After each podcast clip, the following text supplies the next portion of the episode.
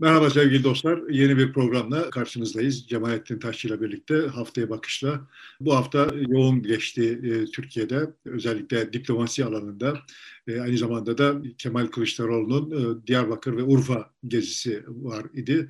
Siyaset de dolayısıyla yoğun geçti. Ama biz önce e, diplomasideki bu hareketlilikten başlayalım. Antalya e, birden diplomasinin merkezi oldu. Türkiye birden uluslararası ilişkilerin merkezi olduğu gibi bir izlenim var. E, Cumhurbaşkanı Erdoğan'ın, Dışişleri Bakanı'nın e, ve Milli Savunma Bakanı'nın üçlü olarak yürüttüğü temaslar sonucu. E, diyelim buradan istersen başlayalım. Antalya'da aslında bir görüşme vardı. Dünyanın bütün kesimlerinin dikkatini çeken Ukrayna Dışişleri Bakanı ile Rusya Dışişleri Bakanı burada geldi. Türkiye'nin kolaylaştırıcılığı ile görüştüler. Herkes geldi. 34 ülkeden 334 gazetecinin kayıt yaptırdığı izlemek için bildirildi. Ama beklenti gerçekleşmedi. Yani bir barışa dair umut hani bir ilk görüşmede çok şey olacak diye beklenti yoktu ama buradan barışa doğru bir gidilebilir işaretleri doğar idi. Doğmadı. Hem onu hem de işte Türkiye'nin diplomatik olarak merkez haline gelişini bir değerlendirelim istersen. Benim bildiğim kadarıyla Antalya'daki o toplantı tam beklenti gerçekleşti. Çünkü beklenti zaten buradan bir şey çıkmayacağı idi. Ama sonuçta şimdi herkes senin kadar iyimser değildi yani. Bir şey çıkmayacağı belli değildi. Bir... Evet bir şey çıkmayacağını bekliyorduk ama e, bir şey olsun diye de bekliyorduk. Umuyorduk yani. Beklentiyle temenniler birbirinden farklıydı diyelim. Beklenti gerçekleşti, temenniler gerçekleşmedi. Sonuçta bu seviyede yani savaş başladığından bu yana bu seviyede iki ülkenin birbirine temas ettiği ilk olay olarak elbette mühim bir şey. Ama işte öyle hani 34 ülkeden 334 gazetecinin kayıt yaptırdığı bir şey gibi bir yankı uyandırmadı. Benim gördüğüm dış basında yani benim gördüğüm kadarıyla. Böyle hani her yerde arada, verdi ama esas e, yabancı gazetecilerin şeyi sorgulaması çok esaslıydı Lavrov'a o inkar ettikçe belgeleri göstererek, fotoğrafları göstererek bunu ne diyorsunuz diye e, hayli sinirlendiği görüldü Lavrov'un. Evet. Türkiye'de futbolu izleyenler bilirler. Türkiye'de teknik direktörlere bilhassa Fatih Terim'e asla sorulamayacak sorular yabancılar gelince böyle birdenbire panter kesilen gazeteciler tarafından sorulur. Ona benzer böyle hani kaplanvari bir şekilde Lavrov'u parçalayacak şekilde tarafgir bir edayla sorular soruldu. Benim açımdan anlamlı gösterge şu yani Lavrov'un öfkelenmesi yani Lavrov'un tavrı kendisine ne kadar güvenemiyor olduğunu, daha doğrusu ne kadar çaresiz olduğunu gösteriyor idi. Bir şey söyleyecek fakat işte orada patron ne diyecek onu bilmiyor tam olarak. Üstelik de hani muhtemelen kendisi bile bundan sonrasına dair bir öngörüye sahip değil. Yani Rusya'nın Ukrayna'daki macerası hakkında gerçekten de bir yığın belirsizlik var Rusya açısından filan gibi bir şeyler hissettim. Üzüldüm. Şimdiye kadar kendisini takdirle izliyor idim. Şimdiye kadar derken savaş öncesine kadar yani. Kendisi İyi idare ediyordu. Değişeceği de söyleniyordu. Yaşlandığı için artık görevi bırakacağı yerine bir başkası gelecek deniyor idi. Bırakmış olsaydı belki çok daha iyi anılacak idi. Ama bu olay galiba e, onun da karizmasının üzerinde bir çizik oluşturdu. Yani böyle çok hani iyi anacağım bir adam falan falan manası değil de ama iyi idare ettiğini, Putin'i evet. iyi idare ettiğini, onun Putin merkezli Rus dış politikasının temiz yüzü gibi bir, bir görüntüyü iyi kötü bugüne kadar getirdiğini falan falan. Dolayısıyla hani bir diplomat olarak yüksek performanslı biri olduğunu düşünerek düşünerek gelmiştim. adamın halini görünce yani işler iyice sarpa sarmış gibi görünüyor. Benim açımdan zaten işler herkes için sarpa sardı yani. Buradan sonrasını kısa vadeyi yani nasıl atlatacağız hep göreceğiz bakalım. Hayatta olanlar görecekler. Ama Lavrov'un hali uzatmayayım daha çok. Lavrov'un hali çok şey söylüyor. İşin öteki tarafına bakınca yani benim bildiğim kadarıyla Türkiye'nin yani Scholz'un Türkiye'ye gelişi, işte Herzog'un Türkiye'ye gelişi vesaire filan falan bunların savaşla bir alakası yok. Savaş tam bağımsız olarak zaten planlanmış şeyler diye biliyorum. Doğru mu biliyorum?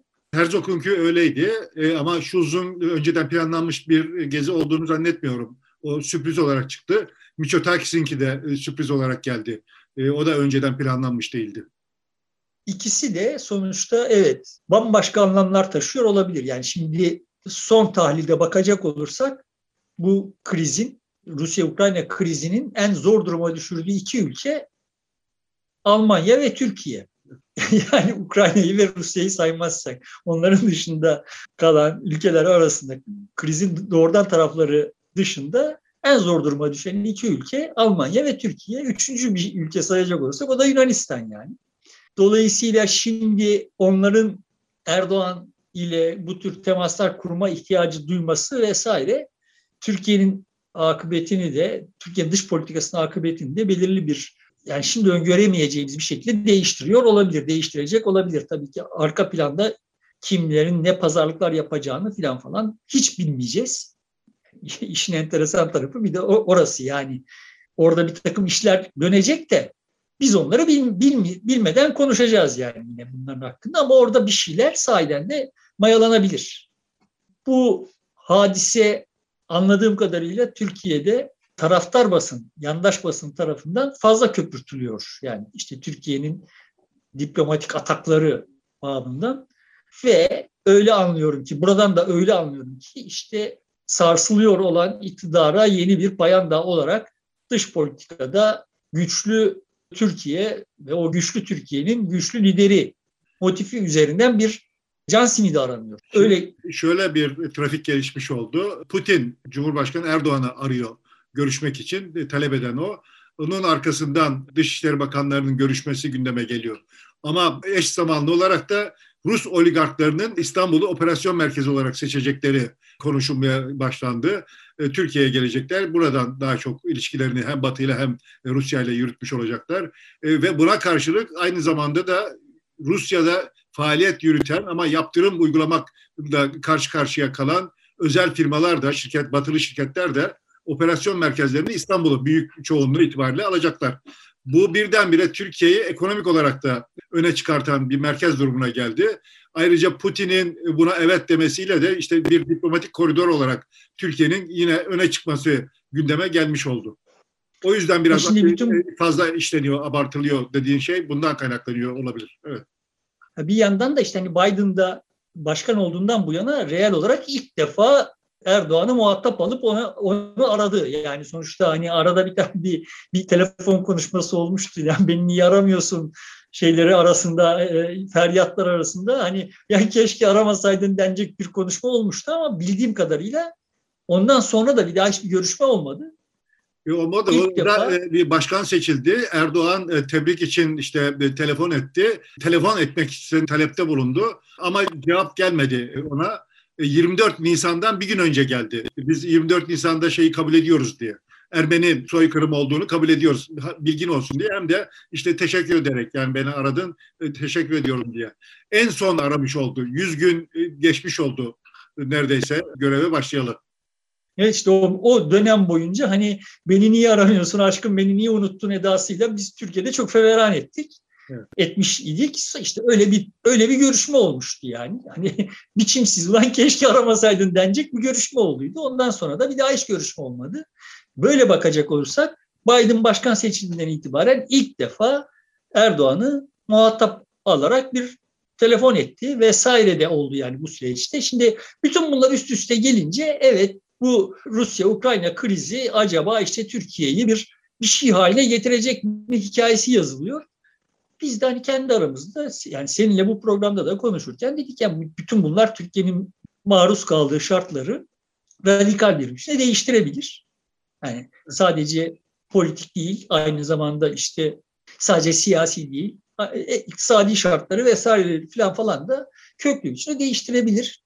Ama yani bütün bunların olabilmesi için, bütün bunlardan bir takım iyimserlikler besleyebilmek için orada aklı başında bir takım öznelerin bunun tahlilini yapıyor, yapmış, buna göre pozisyon almış vesaire falan falan olması gerekiyor. Görünüyor ki öyle bir özne yok. Dolayısıyla şimdi biz yarın Erdoğan'ın çıkıp işte bir çuval inciri berbat edecek bir laf edip etmeyeceğini veya işte yine bir ne bileyim yani kısa vadeli bir hesap yapıp yapmayacağını falan falan bilmiyoruz yani. Ama yani e, daha doğrusu bir yıl aşkın bir süredir şöyle bir eğilim var. Daha doğrusu Biden'ın seçimi kazanmasından sonra tarihlendirebileceğimiz.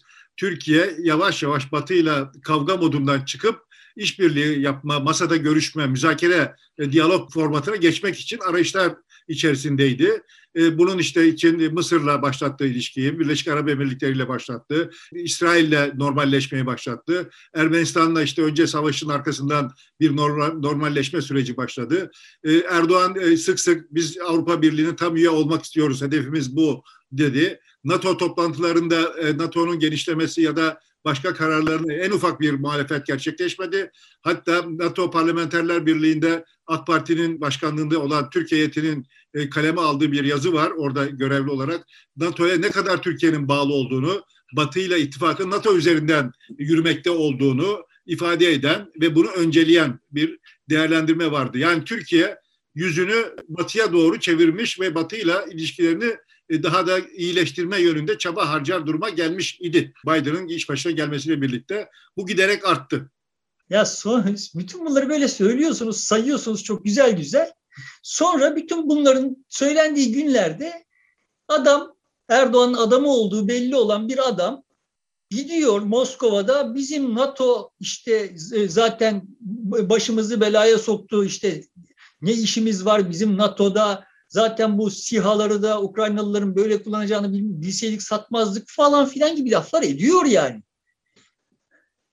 Benim açımdan böyle çok iyimserlik beslenecek bir durum yok. Çünkü orada böyle kendisini herkesten akıllı zanneden ama yaptıklarına baktığımız zaman öyle çok da akıllı olmayan, kendisi dışındaki herkesi aptal zanneden yani kendisini, her, e, kendisini herkesten akıllı zannetmek de, de yetinmeyen, kendisi dışındaki bütün aktörleri aptal zanneden, böyle işte kendi kurduğu oyunlar oyunlarla herkesi aldatabiliyor olduğunu zanneden bir özne var ve o özne işte orada duruyor yani.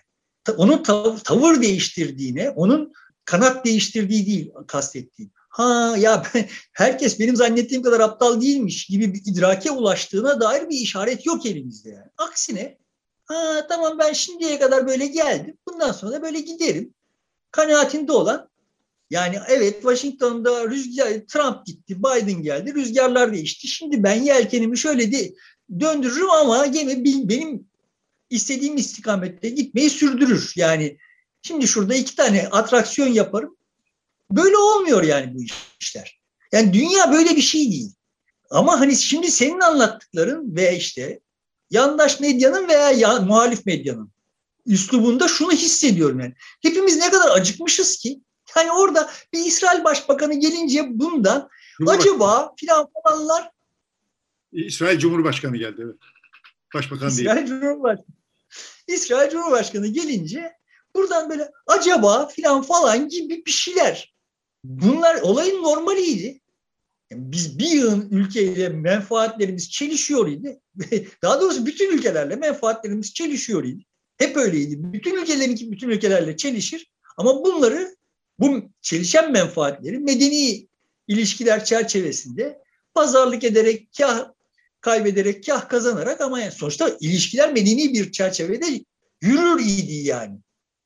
Hani bunun istisnaları vardı. Yunanistan'la biraz gayrimedeni ilişkilerimiz olurdu. Ama onun dışında yani biz sonuçta Sovyetler Birliği var iken Sovyetler Birliği'ne her taraftan komşuyduk yani. Bir tarafından peykleriyle bir tarafından kendisiyle sınırlarımız vardı.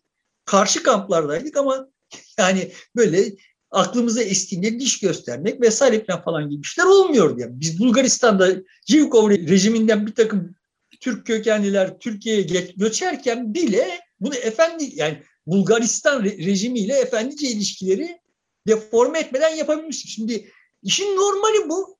Bunu kaybetmişiz. Dolayısıyla şimdi birisi bize el sallayınca merhaba deyince aa lan bizi adam yerine koydular diye böyle bir bir şey çıkarıyoruz kardeşim. Yani biz adamdık. Sadece birisi değil çok kişi el sallıyor ve çok kişi gelip gidiyor. Temas trafiği çok arttı. Doğal olarak e, e, Ukrayna'nın işgali işleri hızlandırdı. Bu anlıyoruz ama bir trafik artış var. Ya temas trafiği çok arttı. Dediğin tekrar söylüyorum. Bunlar normaliydi işin. Bize çok kişi merhaba diyor. Tamam kabul ettim. Peki yani. Çok kişi el sallıyor. Çok kişi merhaba diyor. Gülümsüyor falan. Zaten bize herkes gülümsüyordu ya. Biz de herkese gülümsüyorduk. İçimizden sövüyor olsak da yüzüne gülüyorduk yani. birileri de bize içinden sövüyor olsa da yüzümüze gülüyordu. Yani bunlar işin olağanıydı ve biz şimdi bu olağanın bir, bir kısmı realize oluyor diye üstelik de bunun ne pahasına olduğunu da bilmiyoruz yani. Yani biz Birleşik Arap Emirlikleri ile tekrar merhabalaşmaya başladık. Bunun karşısında ne kaybettik ülke olarak? E, ne verdik? Bilmiyoruz yani. ben bunun bedavaya olmadığından eminim kendi hesabım. E, onun da çıkarı vardır belki e, bir şey verildiği çok fazla gözükmüyor kamuoyu önünde ama bakalım. İşte onun çıkarı dediğin benim gördüğüm kadarıyla bu mevcut iktidarın çıkarı, ülkenin çıkarı değil. Veriliyor olan ülkenin çıkarı, alınıyor olan mevcut iktidarın çıkarı. Böyle bir durum var yani. Yani işte Sedat Peker susturulacak, şu kadar milyar dolar gelip şu çarkları yeniden döndürecek vesaire. Bu da karşılık bir şeyler verdik filan. Yani ne olduğunu bilmiyoruz. Ne tür imtiyazlardır bunlar falan bilmiyoruz yani. Sonuçta bizim bu e, hengame içine böyle aman ne güzel bizi adama sayıyorlar filan falan diye kostaklandığımız dönemde işte NATO Ukrayna konusundaki kendi politikalarını gözden geçirmek için Avrupa'da toplanıyor ve biz yokuz. Yokuz yani işte. Yani evet. herkes var orada. Üç toplantıya arka arkaya Türkiye çağrılmadı. Evet. Eğer şimdi bunları niye görmüyoruz? Yani NATO üzerinden bir takım kontaklar kurmaya çalışıyoruz vesaire filan falan. Burada NATO üyesi olmak üzerinden Ukrayna ile işte şu ilişkileri sürdürüyoruz falan filan ama sonuçta NATO gözümüze sokar gibi toplantılara bizi çağırmıyor. Neyle ilgili toplantılar? Ukrayna meselesiyle ilgili toplantılar.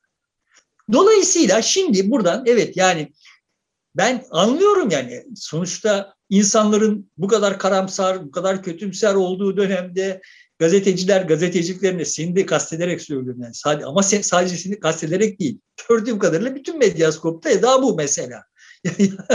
yani yandaş basın zaten öyle. Yani gazeteciler gazetecilik sorumluluklarını insanların iyimserliğini, insan, insanlarda bir iyimserlik uyandırmak gibi bir misyonun bir adım gerisine attılar. Ya tamam anlıyorum ya bu, bu kadar her şeyin karanlık olduğu bir dönemde ulan şimdi şu çamurun içinden bir tane inci tanesi bulabilir miyiz diye uğraşıyorsunuz falan da yani yani bana çok inandırıcı gelmiyor. Beni kandıramıyorsunuz yani başkalarını Şimdi başkalarına 70'in e, üzerinde Dışişleri Bakanı geldi e, Antalya Diplomasi Forumu'na. 30'un e, üzerinde hükümet ve devlet başkanı var gelen ve bir de işte NATO gibi onun genel sekreteri var. Avrupa Birliği'nden işte üst düzey temsilci var ve bir ilgi olduğu görüyoruz yani sadece şey değil. Bu bir de Antalya Demokrasi Diplomasi Forumu uzun bir geçmiş olan bir yerde değil. Bu ikinci yıl yapılıyor bu sene. Geçen yıl ilki yapıldı. E, bu kadar ilginin olması iyi bir şey. Yani bu bir şey var, bir farklılık var. Evet NATO bizi toplantıya çağırmadı ama o işgal öncesiydi. İşgal olur olmaz gördüler ki Türkiye'siz olmayacak. Türkiye'de görüşmeye başladılar. Biden direkt telefonla açıyor genel sekreter e, çıkıp Türkiye'ye geliyor. Genel sekreter anladığım kadarıyla dün Türkiye'deki o diplomasi forumunda yaptığı konuşmada demiş ki yani bu Batı'nın yaptırımlarına Türkiye'nin de katılması gerekir. Dedi mi böyle bir şey? Yani ben böyle söyleniyor ama ısrar yok. Evet böyle bir söz dillendiriliyor, talep dillendiriliyor doğal olarak herkes tarafından e, ama ısrar yok henüz. Tamam. Şimdi diyelim ki sen Eskişehir'de mukim bir müteşebbissin. Eskişehir'de böyle turistler gelip gitmeye başlamışlar ve bir araştırma yapmışsın ve görmüşsün ki bu turistlerin önemli bir yani yerli turistler yani bu yerli turistler önemli bir bölümünün temel takıntılarından bir tanesi böyle gittikleri şehirde yerel lezzetleri tadacaklar yani. Onu tatmazlarsa oraya gitmiş olduklarını anlamıyorlar. Şimdi Eskişehir'de de araştırdın şimdi. Yerel lezzet nedir? Eskişehir'in kendine has bir mutfağı yok. Çi börek diye işte Tatar böreği evet. Eskişehir'le özdeşleştirilmiş. O halde dedin şimdi buraya kadar bak çok güzel akıllar yürüttün. Çok güzel çalıştın falan falan. Sonra da gittin şehrin merkezi bir yerinde bu turistlerin çok gezdikleri yere yakın bir yerde bir dükkan tuttun ve orada çi börek yapıyorsun. Tamam mı? Evet. Şimdi bunu görüyorsunuz ve ne kadar akıllıca işler yapılıyor. Ama çi börek berbat kardeşim. Yani şimdi sonuçta o çi börek bir otobüs adam gelecek yiyecek. Lan bu muymuş diyecek. İkinci otobüs gelecek yiyecek. Bu muymuş diyecek. Üçüncüden itibaren sosyal medyada bu yayılacak ve senin işletmen batacak. Şimdi tekrar söylüyorum. Bir şeyin yapılmasına o kadar hasret kalmışız ki yapılmış olmasını sadece yapılmış olmasını böyle çok marifetmiş gibi anlatmak zorunda hissediyorsunuz. Hissediyor herkes kendisini. Herkes böyle bir şey arıyor. Ya bunların yapılması lazım. Tamam da yani bunu Kılıçdaroğlu meselesi de gündeme getireceğim. Yapılması yetmiyor yani. Bunun iyi yapılması gerekiyor. Şimdi diplomasi forumu anlattın sen. Tamam çok güzel. ya ben Türkiye'nin böyle bir diplomasi forumu diye bir şey varmış vesaire falan falan. Bu vesileyle öğrendim. Evet. Şimdi bu anlamlı bir şey, bir proje vesaire falan falan olarak kotarılabilirdi. Kotarılamıyor Türkiye'de. Türkiye'de hiçbir şey. Çünkü orada yani bir inisiyatif al. Normalde bu işler nasıl olur? Nasıl başarıya ulaşır? Adamın birisi oradan kendisine bir kariyer hayali kurar. Yani niye birisi gelip de işte Adana Demirspor'un başkanı olmayı ister? Çünkü işte o Adana Demirspor başkanlığı üzerinden orada Adana Demirspor'a bir başarı kazandıracak. Adana belediye başkanlığı adayı olacak. Oradan işte filan falanları zıplayacak filan. Şimdi insanlar böyle hayaller kurarlar ve bu tür düzenekleri var olan e, pozisyonları ele geçirerek veya olmayan düzenekleri kurarak kendilerine bir kariyer inşa etme hayali kurarlar. Birileri Antalya Turizm Odası'yla da filan falan ilişkili olan birileri mesela olan bak Antalya'da bu mevsimde oteller boş. İşte şuraya şöyle bir operasyon yaparsak bu otellere şu ayda da şu kadar bir şey kazandırırsak filan falan. Ha bak der. Ama ne olur yani buradan Celal Kazdağlı Antalya'da diplomasi forumu, uluslararası diplomasi forumunu akıl etti, kotardı, gerçekleştirdi filan falan. Şimdi senin adın orada ortaya çıkar yani. Bunu bildiğin için de o diplomasi formunun başarılı olması, herkes tarafından bilinmesini filan falan istersin. Şimdi tablo böyle değil Türkiye'de. Senin adın öne çıksa vuracaklar kendini. Çünkü orada bir tane adam var kendisinden başka herhangi birisinin herhangi bir konuda adının öne çıkmasına tahammül edemiyor. Tamam. Dolayısıyla herkes sütre gerisinde. Dolayısıyla da diplomasi forum dediğin şeyden iyi bir şey çıkmaz. Daha iyi kotarılmış değil yani. Orada bilmem şu kadar kişi gelmiş bu kadar. Ya kim biliyor kardeşim? Kim biliyor? Yani esas zaten çıkış noktası uluslararası da okuyan öğrenciler ile uygulamacıları, hocaları yani teoriyle pratiği buluşturmak, deneyim aktarmak idi. E, bu açıdan başarılı olduğu söyleniyor. Geçen yıl e, oraya katılan birkaç kişiyle görüşmüş idim. Onlar e, memnundu. Öğrenciler çünkü sorular soruyor. Öğretim üyeleri kendi alanlarındaki gözlemlerini daha da güçlendirmiş oluyor. Çeşitli konuları e, direkt anlatabiliyorlar ya da muhataplarıyla görüşüp e, konuşabiliyorlar. Yoğun bir e, temas gerçekleşmiş oluyor. Yani uluslararası öğrenciler açısından uygun bir yer. Peki. Uluslararası öğrenciler tatmin olmuşlardır. Buradan Türkiye'ye, Antalya'ya, Alanya'ya neyse neresiyse oraya bir şey kalıyor değil. Tam bunu böyle vay işte şu kadar adam da geliyor filan deyip yani gelenler kimler yani? Bilmiyorum. Son tahlilde benim derdim şu. Türkiye'de hep bir şeyler yapılıyor ve bunların yap, bir şeyler yapılmasına o kadar hasret kalmışız ki. Yani bizim oramız buramız yaralı bereli ben bir, bir pansuman yapılmasına çok hasret kalmışız. Geliyor hemşire bir pansuman yapıyor kangren oluyor yani. Ya ama yani ya bak işte bir hemşire geldi ve bana müdahale etti diye mutlu olmamız isteniyor. Yani bana uymaz bir işi yapacaksan yakışıklı bir şekilde yapacaksın. Yani hani şimdi bu, beni izleyenler olan madem öyle diyorsun bu programları niye yakışıklı bir şekilde yapmıyorsun diyebilir de ama buraya kadar yaptığım her işi yakışıklı yapmak için uluslararası standartlarda standartlarla kendimi tarttım hep yani. Ya böyle Türkiye standartlarıyla tamam başta yaptık kardeşim.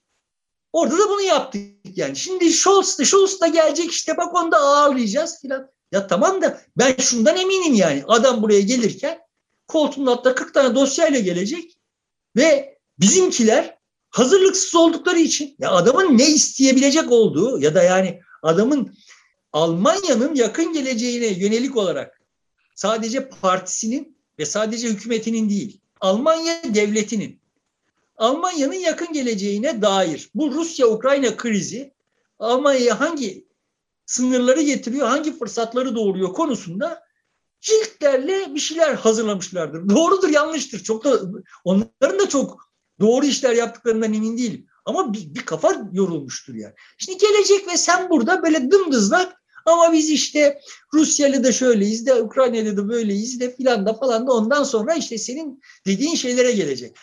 Şimdi bunu söyleyemeyecekler tabii ki ama işte o oligarkların paraları Türkiye'ye gelirse işte o oligarklar sanki hani böyle o oligarkların paraları Türkiye'ye gelecek şu olacak yani oligarklar paralarını Türkiye'ye getirip sana bana para dağıtacaklar. Ya buradan yani orada milyar dolarlar milyar dolar mertebesinde değilse de 100 milyon dolar mertebesinde birkaç kişi arasında el değiştirecek yani. Ve bunun Türkiye ekonomisine vereceği hasar katacağı faydadan misliyle fazla. Çünkü bu kara para. Ya kara paraya zaten tiryaki olmuş olan bir ekonomi var. Kirli paraya tiryaki olmuş olan bir ekonomi var. Bu tiryakiliği azdıracak ve sen kimse bilmiyor zannedeceksin ama Amerikalıları, Avrupalıları böyle satır satır para nereden nereye gitti, kimin cebine girdi bunun hesabını tutacaklar. Sen şimdi e, Binali Yıldırım'ın oğlunun Hollanda'daki serveti hakkındaki bilgiyi nereden aldın? Senin gazetecilerin arayıp bulmadı yani bunu. Ama millet yani sen arayıp bulmayınca millet arayıp bulmuyor değil. Dolayısıyla bu işler böyle uyandırılan hayaller gibi değil yani. Son tahlilde o tekrar söylüyorum yani olay şöyle şuraya götürülebilirdi. Mesela yani ben de çok zekiyim. Her şeyin cevabını biliyorum falan manasında söylemiyorum. Ama mesela ha bak Rusya'nın ambargosu, Rusya ambargoya maruz kalacak ve işte ilaç bulamayacak. Değil mi yani söz temsili? Yani hadi e, elektronik aksam bulamayacak, şunu bulamayacak, uçaklarını uçuracak, bir şeyleri bulamayacak, uçakların yedek parçası bulamayacak falan filan. Tamam bunlar zaten Rusya'ya yapmak istediğimiz şeylerdi. Evet. Nitekim yani onunla ilgili mesela Çin'den e, talep ettiler uçakların yedek parçaları için. Çin e, hayır dedi ben üretim yapmayacağım dedi. Bunun üzerine Türkiye ve Hindistan'la temasa geçmiş durumda e, Rusya'daki e, hava işletmesi. tamam şimdi hani diyelim ki bunu yaptırımları uygulayan Batılılar açısından yok kardeşim bizim zaten kastımız o uçakların uçmaması idi diyecek. Tamam anlaştık. Ama mesela kimse şunu diyemez yani orada işte Rusya'nın ilaç ihtiyacı var. İlaç ihtiyacı da karşılanmasın diyemez yani. Dolayısıyla sen Türkiye olarak bu tür insani ya da yani bu ilaç sadece ilaç değil yani. Şimdi biz bir yıl tarım ürününü Rusya'dan alıyoruz ama Rusya'ya da bir yıl tarım ürünü satıyoruz. Yani sonuçta Rusya halkının aç kalmaması, ilaçsız kalmaması, işte temel e, ihtiyaçlarını karşılayamaz durumda kalmaması için de bir takım e, delikler açılabilir bu sistemde. Bir dönem, Türkiye bunu talep bir dönem İran'la yapıldığı gibi. Evet işte İran'la yapılan nasıl telef ettik? Evet. Burada da yani benim derdim burada. Şimdi bu tür yani zaten de ben de bunları kendi kendime akıl etmiyorum. İran'da işler nasıl yürüdü? Böyle yürüdü. Burada da şimdi doğru diplomasiyle doğru akılcı bir diplomasiyle olaylar böyle yürüyebilir. Ve Türkiye'ye buradan bir pozisyon açılabilir. Ama şimdi adamın derdi bu değil ki işte. O yandaş basının da tavrından gördüğün gibi adamın derdi şuradan milyar dolarlar gelsin ki ben oradan komisyonumu alayım ki yani adamın parasını Batılıların e, tasallutundan kurtarma karşılığı benim e, ülkemde yatması karşılığı şu komisyon alayım filan falan gibi şeyler üzerinden akıl yürütülüyor. Şimdi özne bu olduğu zaman buradan nasıl bir iyimserlik çıkar? Öznenin kafası böyle çalışıyor olduğu zaman buradan nasıl bir iyimserlik çıkar? Ben ben çıkaramıyorum yani. Ama yani çıkaranlara da saygımı koruyayım. E, evet yani belli ki bir hareket var. Eğer o hareket doğru yönetilemiyorsa o hareket kendisi doğru yöneticilerini de çıkartır. Bulur. Yani belki de iyimserlik oradan da kaynaklanıyor olabilir yani işler çok hızlandı. Herkesin çok hızlı e, karar alıp uygulaması gerekiyor. E, eskiden 6 ayda olan şey şimdi herhalde 6 saatte olup bitiyor. Tamam. Eskiden 6 ayda olan şeyi 6 ay düşünme fırsatım var idi. Düşünmüyordun. 6 saatte olan şeyi hiç düşünmeyeceksin ve düşünmemek için de mazeretin var. Halbuki şimdi o 6 saatte olan şeyi 6 saat içinde hazır olabilmek için önceden bir hazırlığın olması lazım. Ama her kafadan bir ses çıkar zaten de o seslerin hiçbirisinde bir mana taşımadığı bir absürt Ankara var orada yani. Yani şimdi Cumhurbaşkanı çıkıyor kadın muhtarlara karşı diyor ki gideceklermiş giderlerse gitsinler filan falan. Yani şimdi bizi e, haberdar etme iddiasında olması gerekir olan medya da medyanın işte şeyi yani yandaş olanı bunu sansürlüyor ya. hani Cumhurbaşkanı'nın lafını sansürlüyor çünkü Cumhurbaşkanı idrak edemiyor o lafı etmesinin kendisine politik maliyeti ne olabilir? Ama o edit editörler idrak ediyorlar. Muhtemelen o editörler fırça yiyorlardır yani. Haberdar olunduğu zaman külliyeden Mehmet Öz, Özhaseki Genel Başkan Yardımcısı AK Parti'nin o e, durumu izah etti. Açıklama ihtiyacı duydu. E, Cumhurbaşkanı'nın halk ağzıyla e, konuştuğunu aslında öyle demek istemediğini e, birazcık anlatmış oldu. Yani düzeltmiş oldu, tahsis etmiş oldu. Tıpkı, Hiç tahsiye olmuş olmadı. Tıpkı te, Sezen Aksu olayında olduğu gibi. Hiç tahsiye olmuş olmadı. Hiçbir de tahsiye olmuş olmuyor yani aslında. Burada işaret etmeye çalıştığım şey orada bir adam var. Kendi çalıyor, kendi oynuyor. Yanındaki amacındaki herkes adamın yaptığı her manevradan nezle oluyor hasta oluyor yani. Lan biz batıyorduk, batışımız hızlanıyor diye panik halinde. Hiçbirisi erişemiyor, bir şey değiştiremiyor. Kendi başlarına bir şeyler söyleyerek bunu senin dediğin gibi tavsiye etmeye çalışıyorlar. Olmuyor. Şimdi bu öznenin topyekün yani Cumhurbaşkanı ve etrafındaki bu öznenin böyle altı saatte bir değişiyor olan dünyada sükunetle Türkiye'nin menfaatleri için doğru dürüst politikalar üretebileceğini, bu temasları doğru dürüst Türkiye'nin menfaatine yürütebileceğini varsayıyorsunuz. Ben size şöyle bakıyorum. Ya kim, keşke kimse gelmese biz bir yere gitmesek. Çünkü her temasımız bu özneyle her temasımız bizim başımızı biraz daha belaya sokacak yani. Yani Almanlar gelecekler, bakacaklar ki Ankara'da kimsenin hiçbir hazırlığı yok. Herkesin bütün aklı şeyde oligarkların paralarında şimdi Almanya'da vesaire falan falan iş yapıyordu olan Rusların kaçacak bir şeyi var falan falan. Acaba sizinkileri buraya getirmek için falan diye pazarlık yapıyor olacak. Bizim ya, masada bizim adımıza oturuyor olanlar Almanlar o biz bunları suya götürürüz susuz getiririz diye düşünmeye başlayacaklar. Keşke temas olmasa. Belki de iyi şeyler çıkar. Bugün çok kötümser durumdasın. Olumsuz yaklaşıyorsun. Yok Bak tek, ben kötümser. Şimdi bugün kötümser durumda değilim ben. Biliyorsun benim ben Türkiye için hep kötümserim. Dünya için iyimserim yani. Sonuçta Türkiye için kötümserim. Kötümser olmamın sebebi bunlar yani. Yani bak bizim kendi imkanlarımızı, kendi kaynaklarımızı, insani kaynaklarımızı vesaire yani jeopolitik çok abartılıyor olan jeopolitik kaynaklarımız şunları bunları efendi gibi bu uluslararası piyasada işe yarar hale getirmek gibi bir niyetimiz yok ya. Yani benim hep yaptığım benzetme bu sadece bu iktidarın şeyi değil. Hep vardı da bu sefer iyice böyle çırılçıplak görünür oldu. Yani orada bakmışlar İngilizler işte direkleri dikmişler, çizgileri çizmişler, işte top tepktiriyorlar. Ha futbol bu tamam şimdi biz de oynarız. Ne yapacağız yani? Direkleri dikeceğiz, çizgileri çizeceğiz. E sonra ne yapacaktık lan bilmiyoruz işte. Yani onu yapınca bir futbolda olsun istiyorsun. Olmuyor. Yani onun çünkü arkasında bir yığın başka şey gerekiyor yani. Önce bir o, topu tepiktirmeyi bilen insan gerekiyor. Yani beceremediğini niye beceremediği üzerine kafa yoran, onu daha iyi becermek için, İngiliz'i de yenmek için ne yapılması gerektiği konusunda kafa yoran adam gerekiyor. Şimdi Türkiye'nin teknik direktörleri orada bir bakıyorlar. Ha bütün şeyler dünya teknik direktörleri şimdi şöyle yapmaya başladı. Tamam biz de yaparız. Ya ama hiç düşünülmemiş arkasında. Hiç düşünülmemiş yani. Dolayısıyla alıyorsun topu şey stoper beke veriyor, bek stopere veriyor, o kaleciye veriyor tekrar filan ne, ol, ne oluyormuş hazırlık paslayı. Lan ne hazırlığı?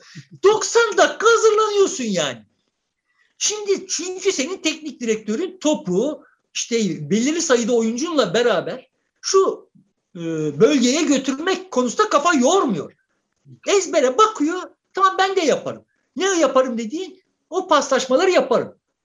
Dolayısıyla Türkiye'de futbol oynanmıyor yani. Şimdi bu, tablo buyken bir şeylerin çözülmesini bekliyoruz. Yani bu olacak iş değil. Bu kafayı değiştirmeden olacak iş değil. Dolayısıyla böyle her şey çok trafik hızlandığında daha korkutucu oluyor. Öteki türlü iyi kötü çarpıştığında hafif yamukluklarla falan, falan atlatabiliyorsun ama şimdi bu hızla çarpıştığında bu katliam demek yani. Peki biz şimdi... Şimdi bu cümleyi şöyle kapatayım. Yani sonuçta tekrar söyleyeyim. Aslında hani orada böyle bir akıl şeyi görsem zaten anında diz çöküp özür dilerim. Ama beni asıl ürkütüyor olan değil. Orada o özde de zaten bunun olmadığını biliyorum. Beni asıl ürkütüyor olan güya muhalif olan bir yığın kişi şimdi bu bütün bu hikayenin içinde ama tamam bak şu da yapılıyor ya ya da yani şöyle söyleyeyim. Tamam şimdi buradan bir şey çıkarılabilir yani işte Alman şansölyesi gelince veya işte İsrail'le şu bir şey yapılabilir. Zaten bunlar gidecek ama geriye onların yerine gelenler aha bu zemin üzerinden bir şey yapabilir filan gibi. Ya böyle olmuyor işler. Öyle değil yani. Yani sonuçta gazetecinin gazeteci olması gerekiyor. Yani o Lavrov o soruları soran, soran türden gazetecinin olması gerekiyor. Gibi yani şimdi bilim adamının bilim adamı olması gerekiyor. Futbolcunun futbolcu olması gerekiyor. Sanatçının sanatçı olması gerekiyor. Ya bu, bunların hiçbirisi olmadan bir şeyler düzelecek diye bekliyoruz. bir şeyler düzelecek diye de beklemiyoruz. Her şey iyi olacak diye bekliyoruz. Türkiye şey nur yağacak yani. Evet, e, şimdi alternatif olarak... Gazanın gizli maddeleri kalksın, göreceksiniz. Şimdi o zaman konuyu değiştirelim. İktidarın yerine gelebilme e, potansiyelini gösteren ana muhalefet liderinin Diyarbakır ziyaretine değinelim. Ziyaretini ele alalım. Bir beş yıl sonra, aradan sonra gitti. E, beş yıldır gitmiyormuş. Genel başkan seçildiğinden bu yana da işte 10. galiba ziyareti e, ilgiyle karşılandı, coşkuyla karşılandı. Hiç olmadığı kadar büyük coşkuyla karşılandığı söyleniyor. Görüşmelerin de iyi geçtiği, e, katılımların olduğu, işte esnaf ziyaretleri var. Ondan sonra e, Selahattin Demirtaş'ın e, babasıyla ayaküstü de olsa bir e, sohbeti var. Mızrakların daha önce görevden alınmış olan Diyarbakır Büyükşehir Belediye Başkanı'nın eşiyle 11 kadınla birlikte görüşürken onunla da görüşmüş oldu. Böylece yani bir herkesle görüşmüş oldu. Ayrıca orada HDP'nin önünde eylem yapan Diyarbakır annelerine de gitti ama çadırda değil öğretmen evinde onları ziyaret etti. Orada bir karşılıklı e, anlaşmazlık olduğu anlaşılıyor. E, çadırda ziyaret edecektin, yok burada ziyaret edecektin. İşte biz seni kabul etmedik, orada görüşürsek diye bir değerlendirme oldu. Sonra da e, kendi açıklamaları var. İşte iktidara gelirsek Selahattin Demirtaş'ı da serbest bırakacağız, Osman Kavala'yı da serbest bırakacağız diyen bir açıklaması var. Sanki olumlu geçti ve bütün Kürtlerin gönlünü fethetti gibi bir izlenim de var hafif HDP'lilerin eleştiri olsa da romantik buldular onlar bu açıklamaları. E, diyor ki mesela Sırrı Sakın tweetleri var. Romantik bir açıklamayla olmaz. E, bu sorunu çözeceğiz diyorsun ama adını bile e, söylemiyorsun. Kürt sorunu bile diyemiyorsun. Bu nasıl olacak filan diye de ciddi bir eleştiri de vardı. Bahçeli'ninkileri söylemiyorum daha. Ona en son soracağım. Bence Bahçeli'ninkiyle başlayalım. Olur. Peki. Çünkü ben Başla bari. yani Devlet Bahçeli de e, tam e, bu gezi sırasında tweet atarak bir dizi e, dedi ki sen dedi Antalya'daki bu zirveyi gölge düşürmek için bu ziyareti yaptın. Niye yaptın? Dışarıdan çünkü talimat aldın. Onlar Türkiye'nin öne çıkmış halini görsün istemiyorlar. Sen gölgeledin burada.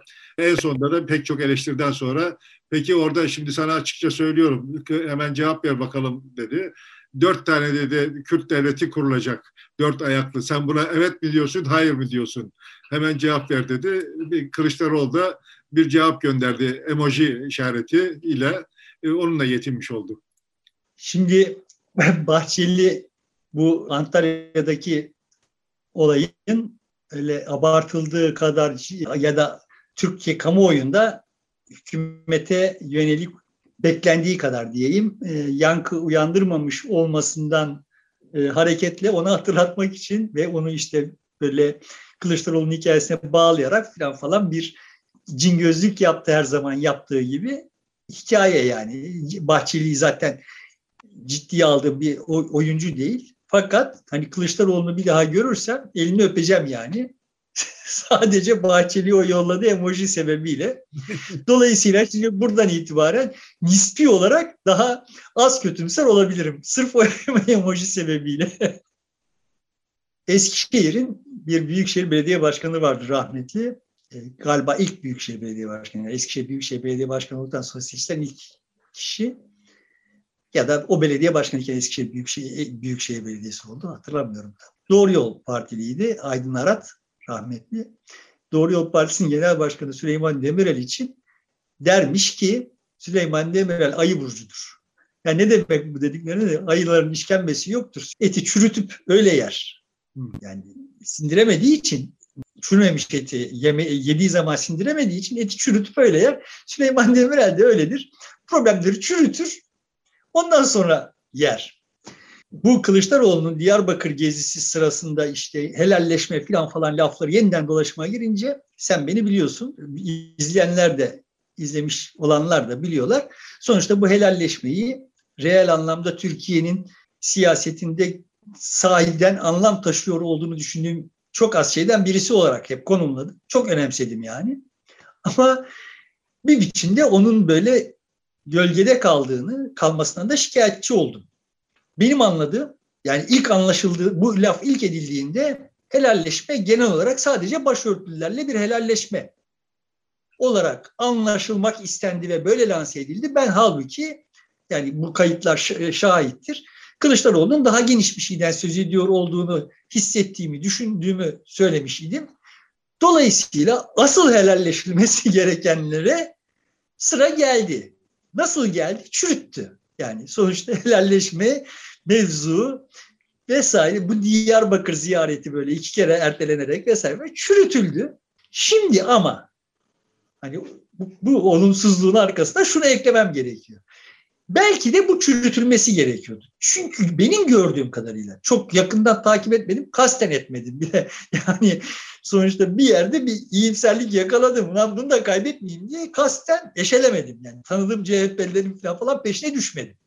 Ama anladığım kadarıyla mesela diyelim ki bundan bir ay önce, bir buçuk ay önce ya da helalleşme lafı ilk çıktığında böyle bir şey olsaydı bütün CHP benim tanıdığım CHP'lerin çok büyük bir bölümü hop ne oluyoruz diye kalkışırdı yani. Yani hele böyle Demirtaş'ı serbest bırakacağız falan falan gibi laflar ettiğinde yer yerinden oynardı yani. Tahminen bilmiyorum.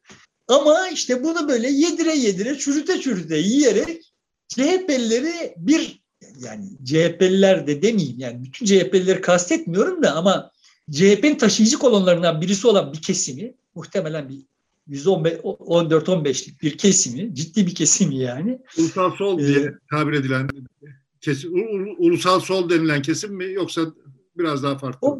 Ulusal ulusalcı solun böyle e, şeyi hemen yani ulusalcıların hemen çeperleri yüzde on dört kendileri o kadar tutmaz yani ama çeperleriyle beraber o kesimde yani aslında tabii ki merkezde bir deprem olacaktı o yüzde üç dörtlük kesimde bir deprem olacaktı ve bu böyle yayılıp o yüzde on dört on beşlik kesimde bir elektriklenmeye sebep olacaktı. Olmadı gibi görünüyor. Yani şimdi bir biçimde CHP'liler bu işi yani bu Diyarbakır ziyaretini içlerine sindirdiler. Kürt meselesiyle CHP partilerinin kurduğu ilişkiyi ne kadar benimsemiyor olsalar da içlerine sindirdiler. Razı geldiler gibi bir tablo çıktı. Ya ben böyle böyle hissettim. Tekrar temennimle hissiyatım karışıyor mudur birbirine falan filan bilmiyorum. Ama dediğim gibi yani bu hissiyatı koruyabilmek için de eşelemedim yani. Orada sadece bir, e, bir şey gündeme geldi. Bolu Belediye Başkanı Selahattin Demirtaş'ın fotoğrafını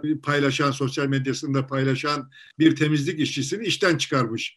E, doğrudan bu ziyarete eleştiri gelmedi hiçbir CHP'liden. Dolaylı olarak hani bir ima buradan çıkarsa çıkabilir. Onun ötesinde e, hiçbir şey yok, itiraz sesi yok. Evet. Bolu Belediye Başkanı CHP'nin şeyi sigortası. O hep orada durmalı ve hep böyle şeyler yapmalı. Yani şu, hani geçen programda dediğim gibi sonuçta bize nereden öteye gidilmeyeceğini gösteren bir takım mirengilere ihtiyaç var. Dünya böyle dümdüz olduğu zaman herkes her yere gidebilir yani. O Bolu Belediye Başkanı orada durmalı ki ha bak kardeşim biz buradan öte gitmeyeceğiz. Bu adamın yanına gitmeyeceğiz yani. diye böyle e, bir şey olarak sınır boyu devriyesi olarak orada durmalı. Dolayısıyla yakışanı yapmış. CHP'de çok faydası olmayacak bu yaptığı şeyle. Benim gördüğüm evet benim hayal ettiğim türden helalleşmeyle birlikte Türkiye kamuoyunda yaratılabilirdi olan ne vardıysa o yaratılamadı. Bu çürütüldüğü için. Ama eğer benim hayal ettiğim yaratmaya kalksaydı Kılıçdaroğlu bir, bir ihtimal hiç o yaratılamaya yaratılamadığı gibi CHP'nin içinde de çok fazla tatsızlıklara da yol açabilirdi. Ben ha, hala iddialıyım yani. Onu zamanında ve doğru yakışıklı biçimde yapıp hem CHP'lileri hem de CHP'li olmayanları tavlamak da mümkündü. Mümkündür. Bunun yolu vardır. Ben biliyorum değil yani. Bunun yolu vardır ve insanların siyasi parti genel başkanlarının böyle iddiaları olması gerekir. Benim benim dünya tasavvurum böyle. Böyle iddialı siyasi parti genel başkanları olan muhalefet ana muhalefet partisi liderleri olan bir ülkede yaşıyor olmayı tercih ederdim yani. Böyle çürüte çürüte her şeyi aman bana zarar gelmesin deyip halledecek Belki düşük profilli bu, bu çürütme sürecinde CHP'nin dönüşmesine bu işi hazmetmesini sağlamış oldu. E, ilk evet. CHP ile helalleşti galiba. Yani işte kamuoyunda bunun yaratabileceği şey neyse onu yaratmadı ama CHP'nin hafifçe de olsa bir normalleşmesini sağlamış oldu. Dolayısıyla bir şey kazanıldı yani. Yani atılan taş ürkütülen kurbağaya değdi mi değmedi mi bilmiyorum ama bir kurbağaya değdi yani diye bakıyorum. ben de şimdi sizin gibi oldum. Bir şey oldu ya. hani aslında benim standardım şuralardaydı ama tamam şimdi oradan vazgeçeyim, şu kadarına da razı geleyim noktasına gelmiş oldum şimdi bu söylediğimde. Şimdi bölgede bu, araştırma yapan şirketler var, bölge şirketleri, Ravesta gibi. Onların değerlendirmelerinde CHP bölgede ikinci e, parti, her, herkesin ikinci partisi. Yani AK Parti'ye oy veren seçmen açısından da ikinci parti, oy verebileceği ikinci parti. HDP'ye oy veren seçmen açısından da oy verebileceği ikinci parti. Ve 2000'den bu yana mesela Diyarbakır, Van ve e, şeyde Mardin'de hiç milletvekili çıkaramamış. İşte son seçimde Urfa'da e, ittifakla birlikte bir milletvekili çıkardı. Dolayısıyla e, o zamandan beri milletvekili yok. Tabanda desteği yok. Ama şimdi yaptıkları anketlere göre bu illerin hep tamamında milletvekili çıkarabilecek bir potansiyele desteğe ulaşmış deniyor. Şimdi ben onları da çok temenni olarak görüyorum. Ee, herkesin ikinci partisi olduğunu tahmin ediyorum. Şimdi Denizli'de diyelim ki bir İyi Partili'nin ikinci partisi Deva Partisi ise o adamın ya da kadının Deva Partisi'ne oy verme ihtimali vardır. Yani eğer şeyi görürse ki Deva Partisi'nin adayı daha iyi ve veya buradan işte Deva Partisi milletvekili çıkarabilir. İyi Parti çıkaramaz. Bunu görürse o ikinci partisine oy verebilir. Dolayısıyla Denizli'de birisinin ikinci partisi olmanın bir manası var. Bu o bölgede bunun bir manası yok. Çünkü o bölgede olay zaten birinci partiler arasında bir kan davası yani. Tamam Dolayısıyla yani HDP'nin ikinci HDP'lerin ikinci partisi midir CHP öyledir. İkinci parti hiç sıra gelmeyecek yani. AKP'lerin ikinci partisi midir CHP öyledir. Ama zaten ikinci parti onlarda da sıra gelmeyecek. Dolayısıyla ama ben yani bunun böyle kısa vadede Kürt oylarını almak anlamında vesaire filan falan bir sonuç doğurmasını beklemek zaten ham hayal CHP içinde fazla lüks. Yani bazı, benim hayal ettiğim... Bazı aşiretlerle ilişkinin geliştiği ve muhafazakar e, Kürtlerin bazılarının oyun alabildiği, aşiretler üzerinden oyun alabildiği söyleniyor. İşte Diyarbakır'da bir kadın il başkanı var. Bu da oraya ayrı bir hızlanma getirdi diye değerlendiriliyor. Kadınların katılımı ya da desteğini almak açısından. Aşiretlerle ilgili her zaman bu vardı. Sonuçta evet daha son seçimde de yani belli aşiretleri razı etmişti CHP. Sonuçta sıkıntı şurada. sıkıntı demeyelim yani. CHP açısından sıkıntı ya da siyasetçiler açısından sıkıntı. Sıkıntı şurada. Aşiretlerin eski gücü yok. Yani daha doğrusu şöyle. Aşiretlerin kontrol edebildiği oy oranı toplamın içinde giderek küçülüyor. Evet. Çünkü nüfus şehirleşiyor. Olağanüstü bir şehirleşme gerçekleşti Güneydoğu'da. Diyarbakır'ın nüfusu Türkiye İstanbul'unkinden bile hızlı arttı. Dolayısıyla şimdi bu çerçevede aşı, evet öyle aşiretler üzerinden bir şeyler falan falan kotarılabilir, koparılabilir ama benim açımdan yani muhalefetin Kürt oyları üzerinde bir bir şey elde etmesi falan falan çok mana taşımıyor yani. Burada mana taşıyor olan şey şu.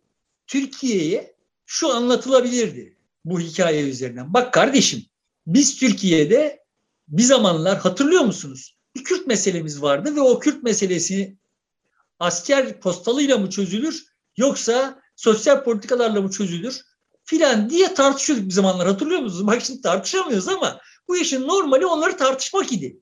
Tamam şimdi bizim biz CHP olarak ben Kılıçdaroğlu olarak bunların o eski günlerin eski normal günlerin hatırasını sizin önünüze koyarak diyorum ki yarınımız da böyle olsun. Şimdi Türkiye'ye bu bu hatırlatılabilirdi. Yani neyse problemimiz kardeşim asker postalıyla filan falan çözmeye kalkmayalım. Ne başörtülü kızların meselesi, ne Kürtlerin meselesi, ne Alevilerin meselesini, ne eşcinsellerin meselesi. Ya şunu oturalım konuşalım. Şimdi Türkiye'ye bu hatırlatılırsa bütün Türkiye'yi sağaltıcı bir bir fonksiyon üstlenirdi bu.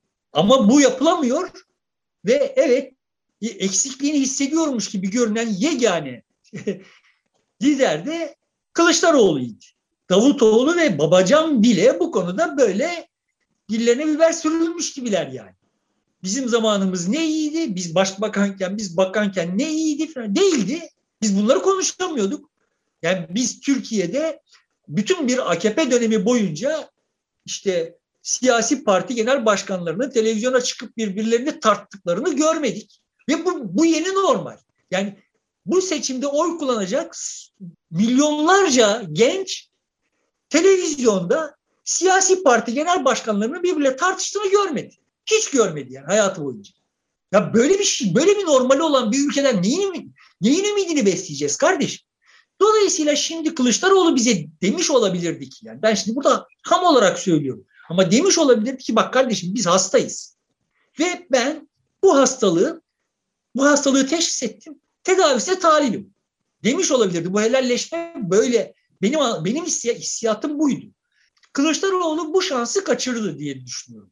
Ama bu çerçevede şu şansı gerçekleştirdi, realize etti yani CHP'nin içinde. Ya bak biz böyle her şeyin doğrusunu bilip her şeyin adını koyup böyle işte yol alıp duruyorduk. Biz böyle davrandığımız sürece de bu işler sonunda dönüp dolaşıp bizi vuruyor. Yani sonuçta adam çıkıyor işte doktorları giderlerse gitsinler deyip bizden olmasalar bile bizim olumladığımız kesimleri vuruyor bütün bunlar.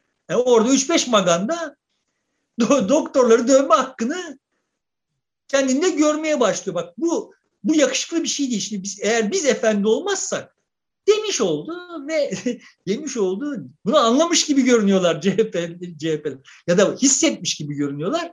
Dolayısıyla bu anlamda bir hizmeti oldu diye düşünüyorum. Evet mesela Ama, e, CHP'den kaçabilecek oyları almaya e, aday gibi gözüken Muharrem İnce'nin e, partisinde son dönemde arka arkaya gelen bir sürü istifa var, uzaklaşma var orada. Yani oraya gideriz şeyi kırılmış oldu. Aslında bu çürütme meselesiyle belki de Kılıçdaroğlu bunu önlemiş oldu. Gidebileceklerin gidişini durdurmuş oldu. Evet yani sonuçta İnce, Sarıgül vesaire falan falan olağanüstü fiyasko ve yani Türkiye'yi biraz biliyor olan bunların fiyasko olacağını bilirdi zaten. Ama evet senin dediğin gibi Kılıçdaroğlu ve CHP burada çok böyle ahmakça işler yapsalardı ki daha önce yapmışlıkları vardır yani biliyoruz. O o kapılara bir, bir takım insanlar gidebilirlerdi. Yani ne kadar işte yüzde üç ikisine toplam gidebilirdi bir ihtimal yani iki buçuk birine yarım birine filan. Ama görünen tablo böyle bir şey olmadı. E, şimdi iktidarımızı kurtarmak için Tansu Çiller kolları sıvamak zorunda kaldı. Yani. Şimdi evet o devreye girdi. E, bakalım ne yapacak. Lady. Ama yani muhalefetin işleri bitirelim öyle iktidarla kapatalım istiyorsan yani. Yani şimdi bu arada muhalefetimizin çok akıllı tarafı, çok böyle hani e, şimdiye kadar övgüye şayan görünüyor olan tarafı da Amerika'ya bir çıkarma yaptı. İstersen teferruatını sen anlat. Ben senin kadar takip etmedim yani. E, bir İyi Parti e, çeşitli temaslarda bulunmak üzere e, Amerika Birleşik Devletleri'ne gitti. Orada çeşitli düşünce kuruluşlarını da ziyaret edecek. İşte kongre üyeleriyle de görüşecek. Ama bir düşünce kuruluşuna gideceklerinde bir şart ileri sürmüşler. Barky Henry var. Bu Türkiye'nin tanıdığı, darbede rol oynadığı ve işte artık Türkiye'ye gelmedi gitti diye. O gelmesin demişler toplantıya. Tabii Amerika Birleşik Devletleri'nde böyle toplantıya şunlar gelmesin diye bir yasak konulduğunda bu tepkinin çekeceği malum. E, dolayısıyla onlar da tepki göstermişler. Hani rica edebilirsiniz filan kişileri de davet edebilir misiniz diye. E, bu anlaşılabilir bir talep olur. Ama filan kişiler gelmesin dediğinizde bu e, kabul edilebilir bir talep olmuyor. Onun üzerine e, iptal edilmiş toplantı ve benzer başka toplantılarda e, iptal olmuş. Dolayısıyla e, çok başarılı olabilecek bir ziyaretin bir anlamda fiyaskoyla bittiği, başarısız bittiği görülüyor. şimdi tam benim dediğim husus bu yani. Şimdi bir şey yapılması lazım. Uluslar, biz şimdi dış politikada iktidarın şeyinde kalıyoruz hep. Biz bir şey yapmamız lazım. Hep böyle şaşalı bir sefer düzenliyorsun. Sonra ben keşke yapmasaydık noktasına geliyorsun yani. Bir şey yapmak mesele değil. Onu iyi yapmak mesele. Şimdi Washington'da bu işleri akılları erenler ulan Erdoğan kalsın bu zevzekler geleceğine diyorlardır yani. Ve işte bu sonra bütün bunlar olaylar böyle gelişiyor. Bütün bunlar da bunları kotarmış olanlar ya bak işte kardeşim şunu da yaptık orada da şu hassasiyeti de gösterdik ama işte bu millet bize oy vermiyor. Lan kardeşim bak yaptığınız işi doğru dürüst yapmıyorsunuz ya. Ya bir de bu tarafına bakın işin yani niye bu vatandaşın bu vatandaş bizim pişirdiğimiz çiböreği yemiyor diyor. Lan de çiböreği siz yiyor musunuz yani? Ya kendi yaptığınız çiböreği siz de yemezsiniz. Şimdi buradan tasçillere gelip kapatalım istersen. Evet, Lady'nin topuk sesleri duyuluyor mu? Lady biraz kilo almıştır artık sivri topuklu ayakkabıyla yürüyemedi herhalde. Topuk sesleri gelmiyor ama caz sesleri geliyor yani. Şimdi e, Türkiye'de benim bildiğim ilk büyük politik proje Tansu Çiller'dir. Yani sahiden bir projeydi yani. Yani kimin projesiydi? Öyle Amerikalıların şunların bunların falan filan değil. Yani İstanbul'da muhkim dar bir kesimin projesiydi. Çok tacuk oturacak bir projeydi yani. işte sarışın, profesör, ekonomi profesörü. Hani bu, bunu da şeye söylemiş olayım böyle uzmanlar gelecekler, memleketi kurtaracaklar geyiğiyle işte böyle Erdoğan'ı bu yüzden bu, bu cepheden vurmaya çalışanlara hatırlatayım yani. Bak biz uzman gelmişti Türkiye'nin başına. Ekonomisi ne hale geldi hatırlayanlar hatırlasın. Şimdi net toplamda güzel bir kadındı. Kadındı. ilk kadın lider olacak idi ve işte falan filan. Ben e, içeriden aldığım bilgi oydu ki ya kadının böyle ağladığını anlatıyorlardı yani. Ya yeter artık diye ama böyle saatlerce kendisine eğitim veriliyor işte e, diksiyon kursu vesaire falan falan. Çok hırslı olan kocası da işin tadını kaçırıyor filan. Dolayısıyla böyle hani kadın ağlıyor. Ağladı filan kaç kere diye anlatanlar dinledim yani. işin içine rol almış olan. Kadın bir projeydi. Sonuçta bunu her şeyi çok iyi bilen Süleyman Demirel'e kakaladılar bu projeyi. Ve sonra işte bu İstanbul sermayesi her şeyi bilen Süleyman Demirel de defterini dürüp Tansu Çiller'i partinin genel başkanı yaptı. Süleyman Demirel anladı yani yaptığı hatayı da daha başında anladı da Şimdi ben oradan bir anımı anlatayım. İki tane hatta. Bir, babam bir belediye başkanıydı Doğru Yol e, Partisi'nden bizim kasabada. Dolayısıyla siyasette çok yakındı. Ve İsmet abi de çok severdi. İsmet abi de onu severdi. Dolayısıyla onun e, genel başkan olmasını e, istiyor. Ama etraftan o kadar baskı var ki annem dahil. Hayır o kadına oy vereceksiniz. E, onu seçeceksiniz. Seçmezseniz gelmeyin buraya diye yoğun bir baskı var idi. O duyguyla Ankara'ya geldi delegeler. Yani tabanın da doğru yol tabanının da bir şeysi vardı. Talebi desteği vardı. Hatta bizim köye bağ başına helikopterle inip oraya gelince herkes çok sevmiş filan desteklemişti. Ee, ve o şeyle geldi. Mesela ben e, şeye gittiğimde e, Doğru Yol Partisi Genel Başkan seçilecek. İşte izledim kongreyi. Tempo'da çalışıyordum o zaman.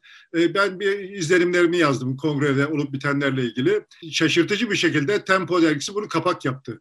Halbuki o güne kadar herhangi bir siyasi konuyu kapak yapmıyordu dergi. Çok e, ilgilerini çekti. Belki o zaman kadın olmasından dolayı hani tabanda da bir hareketlilik oldu. Belki de işte İstanbul Burjuvazisi'nin de talebi de o yönde olunca örtüştü hepsi. Böyle bir tabanın da bir talebi oldu doğru yol tabanının. Çok taba, çok talebi oldu. Yani ben o kongrede şeyi hatırlıyorum yani işte böyle kaldırıma oturmuş adam kasketli bir köylü ağlıyor delege yani. Ağlıyor seçimden sonra. Hayrola dedi niye ağlıyorsun? Sevinçten ağlıyorum dedi. Anlamadım yani adamla tansçileri aynı karede yan yana düşünemiyorum yani. Ama adamla biraz sohbet edince şunu anladım. Yani adamın derdi şu. Lan bizi köylü görüyorlar herkes. Ha şimdi öyle birini çıkardık ki herkesin ağzına tokata attık. Şimdi adam o algıyı değiştiriyor, değiştirecek kadın. Evet öyle. Kendisinin kendisinin Türkiye tarafından nasıl algılanıyor olduğunu biliyor ve o algıyı değiştirecek şimdi. Bunlar çok tayin edici şeylerdir. Gündelik hayatta hepimiz için ama işte bunlar üzerinden akıl yürütmüyoruz da orada işte kadının ekonomi politikası, ekonomi profesörü olması cartı çurt üzerinden koyuyor. Halbuki o senin dediğin gibi orada o delegenin tutumu yani kardeşim yeter lan biz, bize köylü muamelesi yaptınız. Biz hepinize bir de hani ana vatanla yarışıyorlar. Ana vatan öyle bir ima, ana vatan varoşların partisiydi. Ama sonuçta öyle bir imajı vardı ki yani sanki Nişantaşı Şişli böyle arkasından akıyor şeyin. E, ana vatanın gibi öyle bir şey yoktu. Şimdi net toplamda kadın bir projeydi ve Süleyman Demirel onun proje olduğunu erkenden fark etti ama önüne geçemedi. Sonra da yönetemedi. Sonra e işte o işte 28 Şubat oldu. Neyse ama o 28 Şubat olana kadar biz hani Tansu Çiller denen şahsın ne kadar zavallı olduğunu defaatle gördük. Yani ben böyle bir takım gaflardan şunlardan bunlardan söz etmiyorum. Yani kadının temel kavrayışında yani Türkiye okuması zaten yok. Türkiye'yi bilmiyor vesaire falan falan hani onları geçtim de yani temel siyaset nedir? Ne için yapılır? Nasıl yapılır konusundaki cehaleti ve öğrenmemek konusundaki direnci yani hani oraya odunu koysan o kadar zamanda bir şey öğrenir değil mi yani? Ya, bir, bitirdiği zaman başladığından bir adım önde olur. Yani. Tansu bitirdiğinde başladığında üç adım geri değil. Şimdi bu zatı muhterem demiş ki koalisyonlar darbelerden kötü. Neden kötü? Evet bence de koalisyon senin orta olduğun bütün koalisyonlar darbelerden kötü. Çünkü sen koalisyon kurmayı bilmiyorsun. Çünkü sen siyaset bilmiyorsun. Çünkü sen işte müzakere bilmiyorsun yani. Koalisyonlar kötüdür. Müzakere bilmeyen insanlar bir masanın etrafında oturup da müzakere edemeden koalisyon kurmak zorunda kalıyor iseler o koalisyon evet şu bakanlık senin oraya seninkileri yerleştireceksin. Bu bakanlık benim buraya benimkileri yerleştireceğimden öte gitmez. Ama ya sonuçta dünyanın bir yığın gelişmiş demokrasisi siz koalisyonlar kurmak zorunda kaldığınız dönemlerden beri koalisyonlarla yönetiliyor. Ve hiç kimse de farkında değil yani Almanya'da tek parti hükümetleri kurulamıyor. Hanidir yani. Değil mi? Hep koalisyonla geliyor. Evet uzun süredir koalisyon. Sonuçta şimdi koalisyonlar neden kötü? Sen sen kurduğun için kötü. Dolayısıyla şimdi hani ben bunu daha önce demiştim. Ya bir masanın etrafında müzakere edip bir ortak sonuç çıkarmayı bilmeyen insanların herhangi birisine memleket tek başına verilir mi ya? Şimdi düşün şimdi sen yani Tansu Çiller'in o kafayla tek başına iktidar olduğunu düşün yani. Ya Türkiye'yi Allah korumuş. Hiç koalisyonlar olmuş yani. Yani soyuldu moyuldu falan filan ama işte ise Türkiye Cumhuriyeti olarak yekpare buraya kadar geldi yani. Şimdi trajik olan şey şu ya buradan medet uman bir iktidar var yani. Bu kadını böyle şeyin altından çıkarıp çıkarıp ortaya sürüyorlar yani. Muhtemelen Meral Akşener'in yani, kadın olmasından dolayı ve Meral Akşener onun bakanıydı, İçişleri Bakanıydı. E, İyi Parti'ye gidebilecek olan oyları kesebilir mi düşüncesiyle herhalde öne çıkartılıyor. Ama zaten hesap böyle yapılıyor ise e, o kaybedilmiş bir durum var ortada demektir. Evet yani ya, buradan medet umacak kadar, Tansu medet umacak kadar küçülmüşseniz yani kardeşim kap, efendice kapatın kapıyı gidin ya. Ya ya oyunu doğru dürüst oynayın ya doğru dürüst bir oyun oynayın. Yani, yani uluslararası politikasından ekonomisine falan doğru dürüst bir oyun oynayın ya. Ya da kapatın kapıyı gidin ya. Tansu Çiller kim ya? Nereden çıktı bu? Yani kadın Türkiye'nin birinci partisini aldı, perişan etti. Şimdi buradan sıfırdan bir şey alacak da oradan bir hasılat çıkaracak. Bu yaşta yani. Hani o zamanlar bir de güzel güzel bir şey. Bir de ne olduğu bilinmiyordu yani. Tabii tabii. O da bilinmezlik. Yani, ya çünkü o projeyi yaratanlar kadını son ana kadar da çünkü anladığım kadarıyla kadının ne kadar başarısız, beceriksiz olduğunu kendileri biliyor oldukları için onu böyle kendisini konuşturmadan işte Lady'nin topuk sesleri falan falanlarla bize kakaladılar yani memlekete kakaladılar. Ya memlekette sonuçta yani hakikaten ilk defa bir kadın liderle lideri olacak falan falan. Yani bunu da pozitif bir şey olarak yani toplumun için pozitif bir şey olarak görmek lazım yani. Kadın bir lidere reaksiyon göstermedi yani. Alerji göstermedi. En e, köylü diye kabul edilen taban bunu göstermedi. Tam tersi bundan kendisine bir övünç çıkardı. Bir durumunu iyileştirme ya da farklılaşma Hayır öbür tarafla boy ölçüşebilecek birisini e, çıkartmış olma gibi bir noktaya taşıdı kendi duygusunu. Oy vermeyen seçmen de yani ona oy vermeyen seçmen itibariyle de kadının kadınlığı üzerinde ya Türkiye'de kadın genel başkan mı olur filan falan gibi laflar hiç dolaşıma girmedi. Yani son derece olağan bir şey olarak yani bu toplumun olgunluğunun bir göstergesiydi. Yani o toplumun olgunluğunun hala devam ediyor olduğunu düşünüyorum. Sadece toplum dayak yiyip duruyor. Ve yani işte bütün fatura ona çıkartılıp duruyor yani. Olan şey bu. Diyelim bitirelim burada. Bitirelim bakalım. Peki. Sevgili dostlar burada bitiriyoruz. Ee, görüşmek üzere. Çarşamba yeniden beraber olacağız.